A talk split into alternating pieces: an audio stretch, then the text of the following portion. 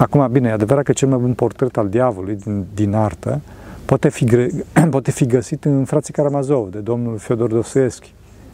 De acolo se vede plenar inteligența de mente, total strâmbată. Viclenia plenară a diavolului. Care, viclenia asta nu este o răutate infantilă, frontală, fraților, ci ceva mult mai periculos. Mult mai periculos.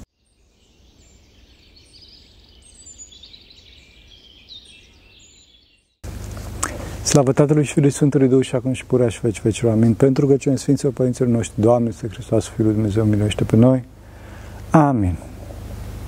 Mă gândesc acum la faptul că cei mici copii au ca primă însușire simplitatea, nealterată și netulburată de gânduri. Simplitatea pe care a avut-o Adam înainte de cădere. Vedeți că Adam în această simplitate nu a fost tulburat nici de golecinea trupului, nici a sufletului, și nici de urățenia trupului și nici a sufletului care acestea au apărut după căderea lui Adam, adică după ce Adam a avut experiența cunoașterii viclene, cunoașterii luciferice, cunoașterii fără Dumnezeu. Și asta prin plecarea Harului. Înțelegeți? Acum, desigur că bună și fericită este simplitatea care se află în unii prin fire, așa care sunt ca niște copii mici, însă nu e ca cea care a fost izbăvită de viclenie prin dureri și sudori, Simplitatea din fire este ca și un scut uh, și acoperământ omului în fața multitudinii de patim, dacă, bineînțeles, omul se ține de simplitatea asta. Este, de fapt, analogă cu starea lui Adam de rai înainte de cădere. Spun Sfinții Părinți că Adam era curat ca un copil mic, însă nu avea experiență. Din cauza asta, diavolul l-a amăgit, oferindu-i ceva care putea să-l scoate în această stare de simplitate și anume, a oferit, diavolul i-a oferit posibilitatea iluzorie de a scurcircuita drumul către Dumnezeire prin cunoașterea luciferică. Înțelegeți? Adam, neavând experiență, trebuia să, trebuia să întrebe pe părintele său, pe tatăl său cel din ceruri și să zică Doamne, e bine ce îmi propune necunoscut acesta, e bine ce îmi propune șarpele.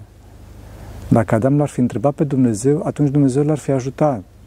Însă Adam a făcut după cum i-a puiat mintea, fără să se gândească la urmări, și fără să întrebe pe Domnul, care Domnul avea o experiență mult mai mare decât el, evident. Dacă Adam se gândea puțin mai critic și zicea, măi, dacă mănânc eu dintr-un pom, ajung ca Dumnezeu, parcă Dumnezeu zis altceva, ia să văd ce, ce, ia să verific, ia să văd ce îmi zice șarpele, nu care cumva să fie o capcană, să fie un fake news, o minciună. Dacă făcea asta, atunci Adam ar fi scăpat. Din păcate însă Adam a ales singurătatea neascultării, fiind încrezător, bineînțeles, în puterile sale, la fel ca și tinerii de astăzi. Înțelegeți? Și de atunci și până astăzi așa mor pe frontul veșniciei toți tinerii, fără nume, care se încred în, ce, în cele șoptește tatăl minciunii, pierzându-și, pierzându-și astfel veșnicia. Înțelegeți?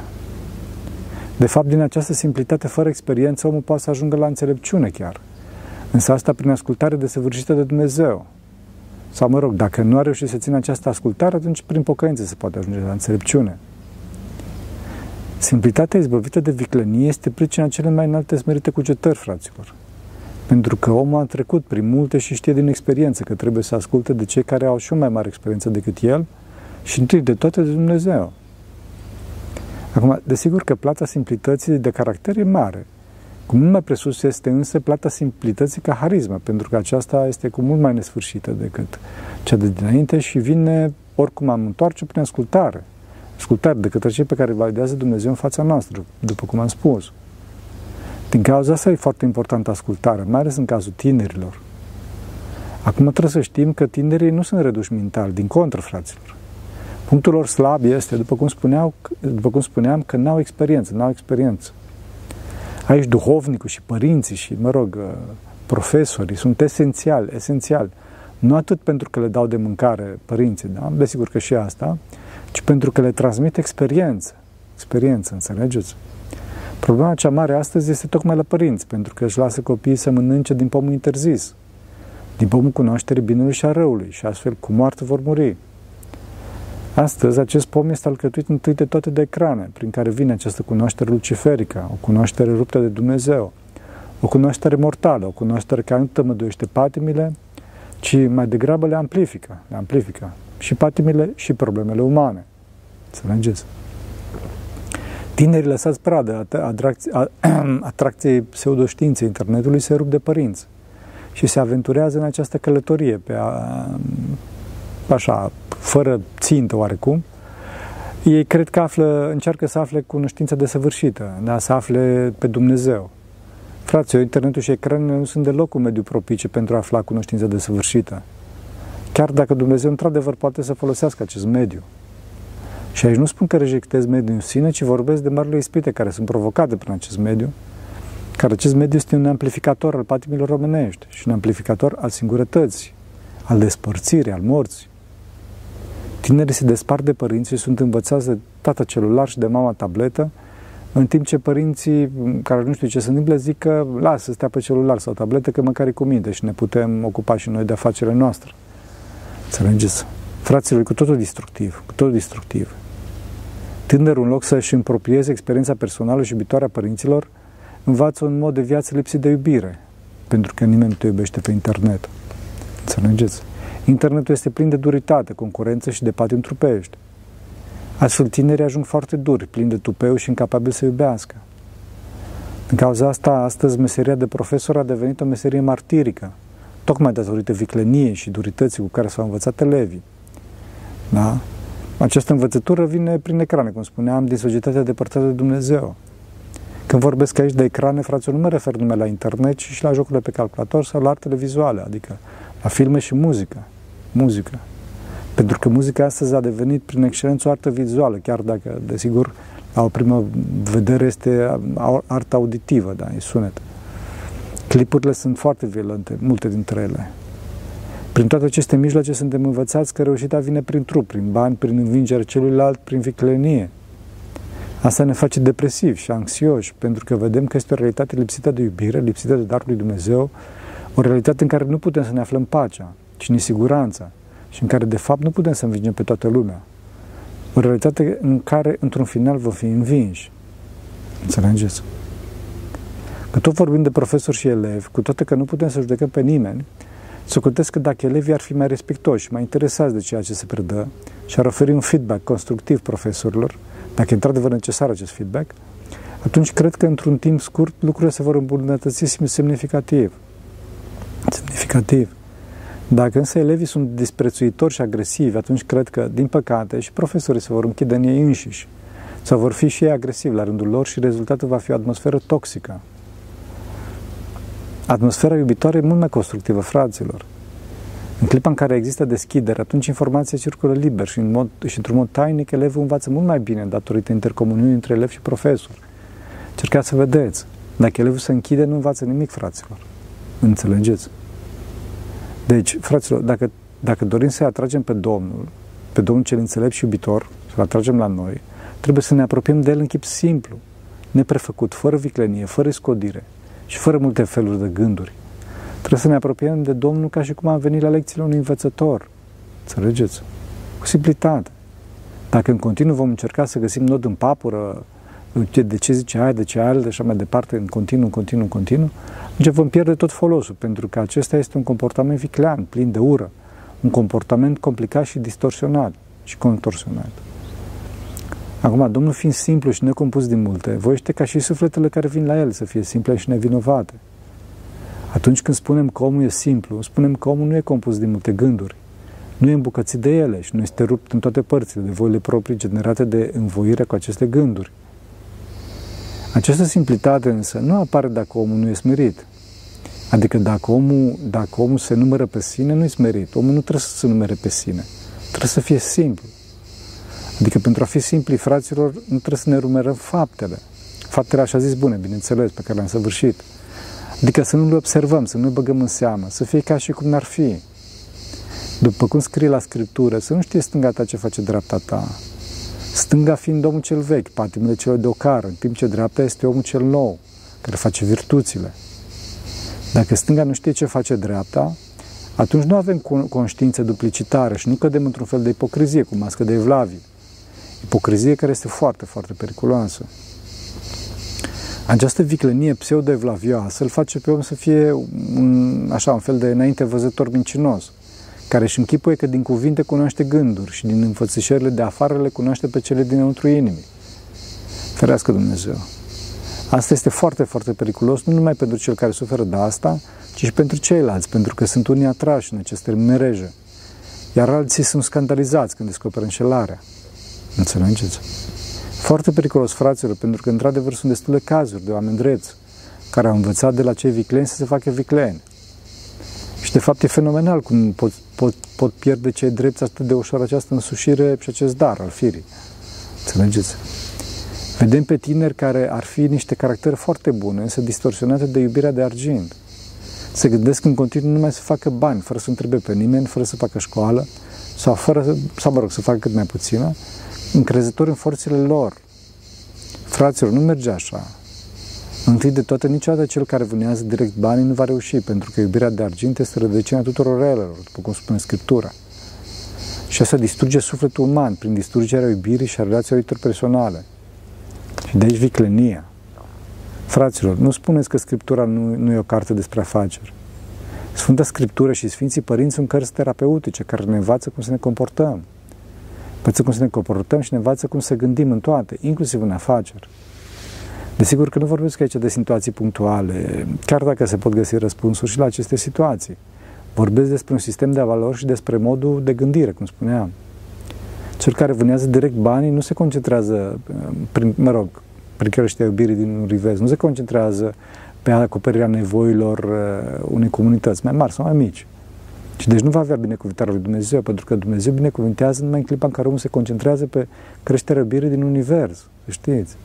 Totdeauna să țineți minte asta, că și eu țin minte tot timpul, că tot, toată viața mea am încercat să cresc iubirea din Univers, pe cât posibil. Înțelegeți? Știu companii, acum că tot vorbesc de trecutul meu, știu companii care au fost numărul 1 pe plan mondial și acum au devenit numărul 0. Sau au devenit, mă rog, foarte urâte de toți, tocmai de datorită faptului că și-au pierdut simplitatea și sinceritatea față de comunitate. Da, și prin mândrie au devenit foarte viclene, încercând să stoarcă și ultimul bănuț de la clienții lor. Dacă aceste conduceri care se mândresc și viclenesc se pocăiesc, atunci după ce trec într-o buclă numită efectul omega, după forma literei grecești omega, da? deci, așa, atunci scapă, desigur, mă rog, cu paguba de rigoare. Pentru că, de ce? Continuă cam de acolo de unde au plecat. Dacă nu, atunci o să aibă un sfârșit tragic, să știți. Acum, e dificil însă în practică ca cineva să se întoarcă de unde a plecat, pentru că asta înseamnă reîntoarcerea la simplitate și smerenie. Lucru care pentru omul mândru și viclean e foarte greu de atins.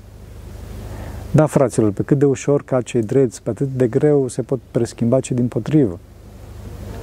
Cu toate acestea, dacă omul ascultă, se înstrăinează cu adevărat de pomul cunoștinței bine și a răului și, în general, se înstrăinează cu adevărat de lume și, mai ales, în prima fază, îți păzește buzele, atunci inima se moaie și multe lucruri bune se pot întâmpla, chiar dacă bolile care bolește par de nevindecat.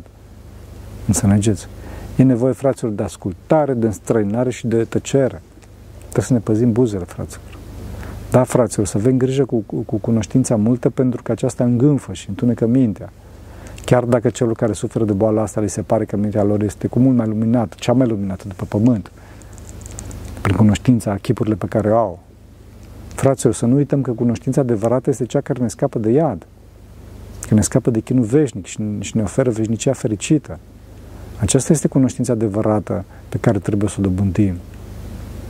Fraților, dacă ne chinuim aici pe pământ, în interiorul nostru, da, și mai ales ne chinuim atunci când totul e bine, cu atât mai mult ne vom chinui în veșnicie. Chinul provine din păcat, fraților, din lipsa iubirii și, și, și micșorarea chinului interior se face prin atragerea Harului Dumnezeu, prin atragerea iubirii, care vine prin smerenie. Înțelegeți? Din cauza asta trebuie să avem mare discernământ și să nu încercăm să aflăm toate cele lumești. Nu care cumva să scadă iubirea din noi. Înțelegeți? Iubirea e cea care contează. Este mult mai bine puțin mai neștiutor și mai smerit și iubitor decât să strivim pe toți cu cunoștințele noastre și cu capacitatea noastră de a ne impune, de a ne impune voia proprie. Acum, adevărat că sunt uneori unii rari, ce drept, da?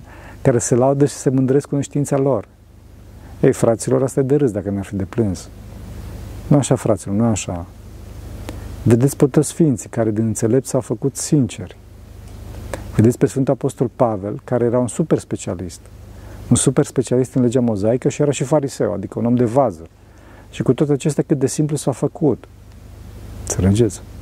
E adevărat că această simplitate l-a ajutat enorm să avanseze duhovnicește pentru că deveni simplu și sincer, Sfântul Apostol Pavel a înaintat uh, prin această simplitate în cunoașterea ceea ce este esențial. Adică în cunoașterea dragostei lui Hristos față de El și în potențarea concretă a dragostei lui față de Hristos și față de oameni. Adică e vorba de o potențare din ambele direcții, înțelegeți? Fraților, cu viclenia și cu raționamentele scolastice nu merge. E nevoie de experiența practică a iubirii lui Hristos pentru a putea ieși din chin. E nevoie de comuniune interpersonală, dincolo și mai presus de obiecte, de avere. Iubirea simplă și directă este infinit mai dătătoare de viață decât vicleșugurile de tot felul din relațiile între noi. Știți asta. Legat de asta, în vedile monahale este cunoscută o zicere a lui Avanistero, dacă nu înșel. La un moment dat cineva au zis că Avanistero este renumit pentru sfințenia sa și s-a dus să-l întrebe cum a dobândit această virtute. Ava a spus cu simplitate că nu știe, pentru că el și măgar una sunt. el și măgar una sunt. Înțelegeți? Omul simplu, monahul simplu, este un înțelept care joacă rolul unui animal supus, care pune sarcina sa pe umerii celui care povățuiește. Animalul nu grăiește împotriva celui care leagă, fraților. Și nici sufletul drept și simplu împotriva povățuitorului. Sufletul simplu, simplu urmează celui ce îl trage așa cum dorește acela. Și nu-i se împotrivește. Și merge până la jertfă pe tema asta. Înțelegeți? Este, este fără de griji, cu mintea luminată și merge ca vagonul pe șină tras de efortul locomotivei. Înțelegeți?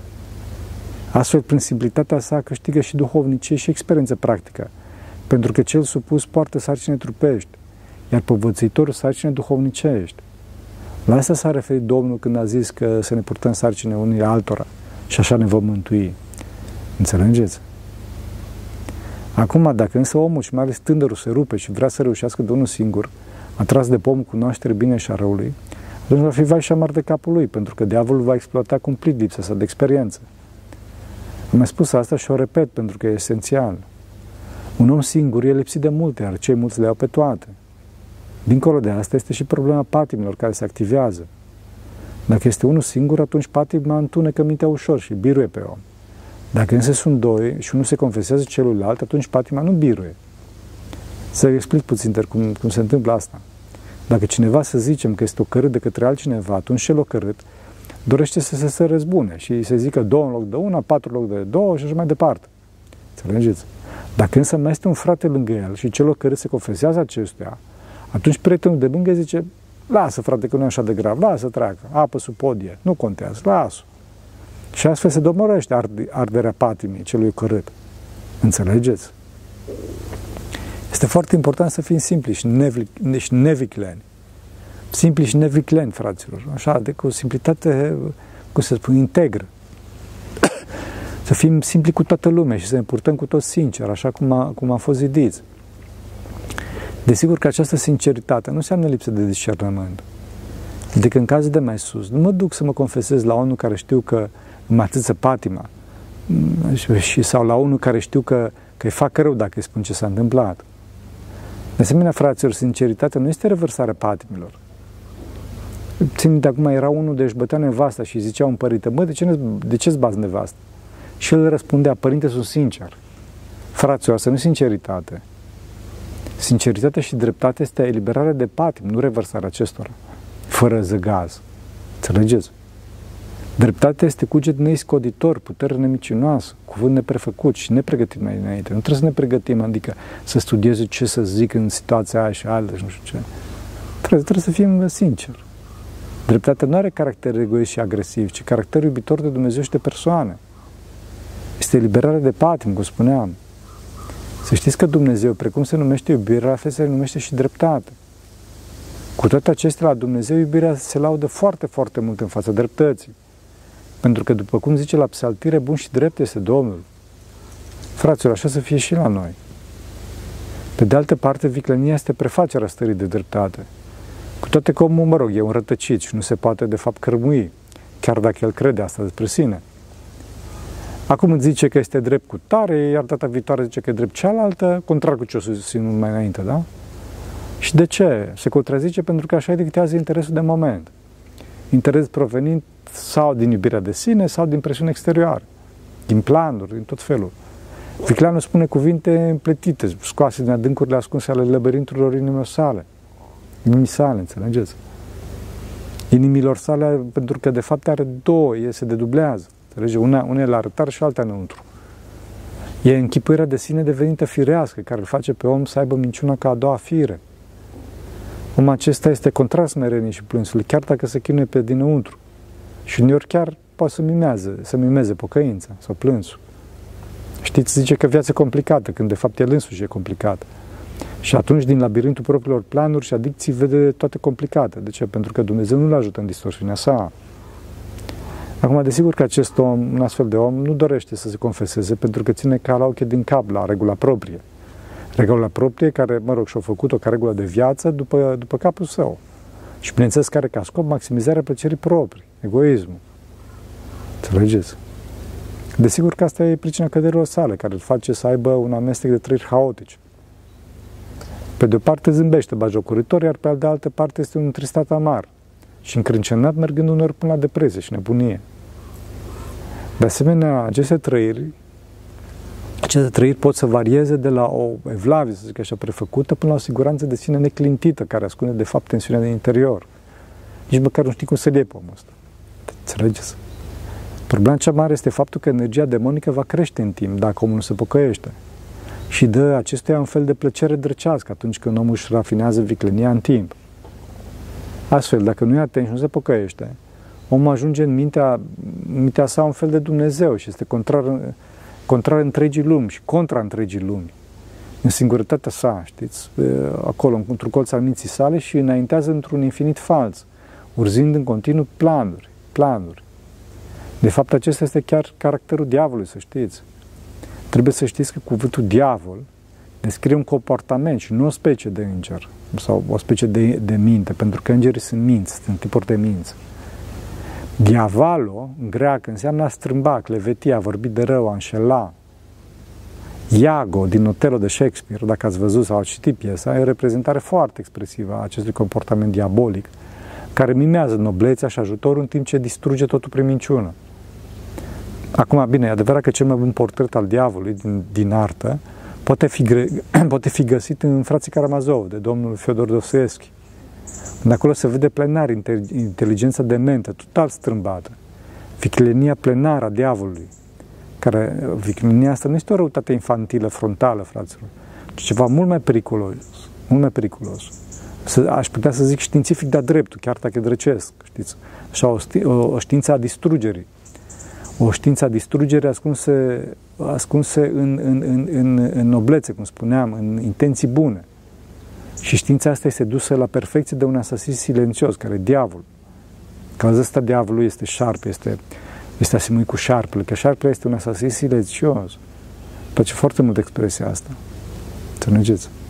Din cauza asta, în rugăciunea Tatăl nostru, Domnul ne-a învățat să zicem și ne izbăvește pe noi de cel viclean, viclean, apotuponiru, de cel viclean, nu cel rău, de cel viclean. Acum, slavă lui Dumnezeu că e un tată iubitor și dorește în toată ființa, ta, ființa sa să ne scape de tentacule vicleniei și din cauza asta nimic din ceea ce este ascuns nu va rămâne astfel, ci va fi vădit la, va fi vădit uh, la arătare, va fi scos la arătare. Înțelegeți? Da, fraților, să știți că totul se va vădi mai devreme sau mai târziu. Asta, bineînțeles, dacă omul nu se pocăiește, pentru că Dumnezeu nu se bajocorește. Fățărnicia este o stare potrivnică sufletului și trupului. Este o stare împletită și necată în tot felul de gânduri, frate. Nu vă puteți mai câte gânduri ale, are cel care, care fățarnic. Să știți că sunt oameni care nu pot să moară dacă nu se spovedesc. E groaznic, fraților. Și mai groaznic este dacă acești oameni mor zbătându-se nu de ture trupești, ci de groaza străvederii iadului și a demonilor. De ce? Pentru că au păcate nespovedite. Se întâmplă asta, fraților, în clipa morții. Când omul începe să se spiritualizeze și sufletul începe să iasă, suflet, sufletul începe să vadă lumea de dincolo, să știți. Să știți. Deci mare atenție cu, cu viclenia și fățărnicia. Dumnezeu nu se bage jocorește. Fraților, pentru că sunt distorsiuni, fățărnicia este o prăpastie și viclenia o groapă, un abis, în care sunt multe mreji ascunse, care prind și pe cei naivi, îi prind, însă mai ales pe cel care suferă de această patimă. Înțelegeți? Această patimă este atât de periculoasă că Hristos însuși a fost total frontal împotriva ei. Vedeți că Domnul, prin înțelepciunea și mila sa, a scăpat chiar pe și pe femeia desfrânată, prin flagrant, delict, în adulter. Și despre care legea, mă rog, spunea că trebuie să fie bătută cu pietre.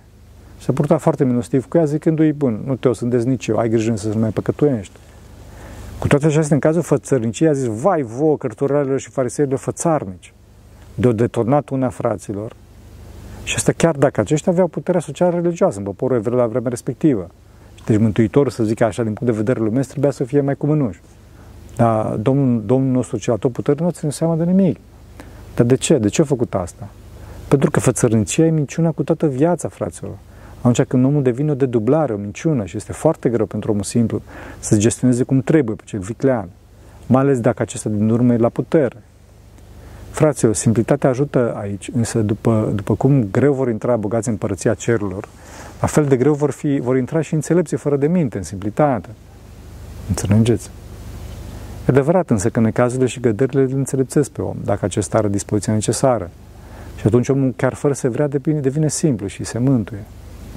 Tot timpul trebuie să fim atenți și să distrugem idolul manipulării celorlalți, idolul superiorității față de ceilalți. Pentru că numai așa vom afla nevinovăție, mântuire și odihnă sufletelor noastre. Fraților, să nu dorim să manipulăm, să nu dorim să fim vicleni, să fim simpli. Așa să ne ajute Bunul Dumnezeu. Vă mulțumesc că ați avut simplitate să rămâneți cu mine până acum. Pentru că cine Sfinților Părinților noștri, Doamne, să Hristos, Fiul Dumnezeu, milește pe noi. Amin.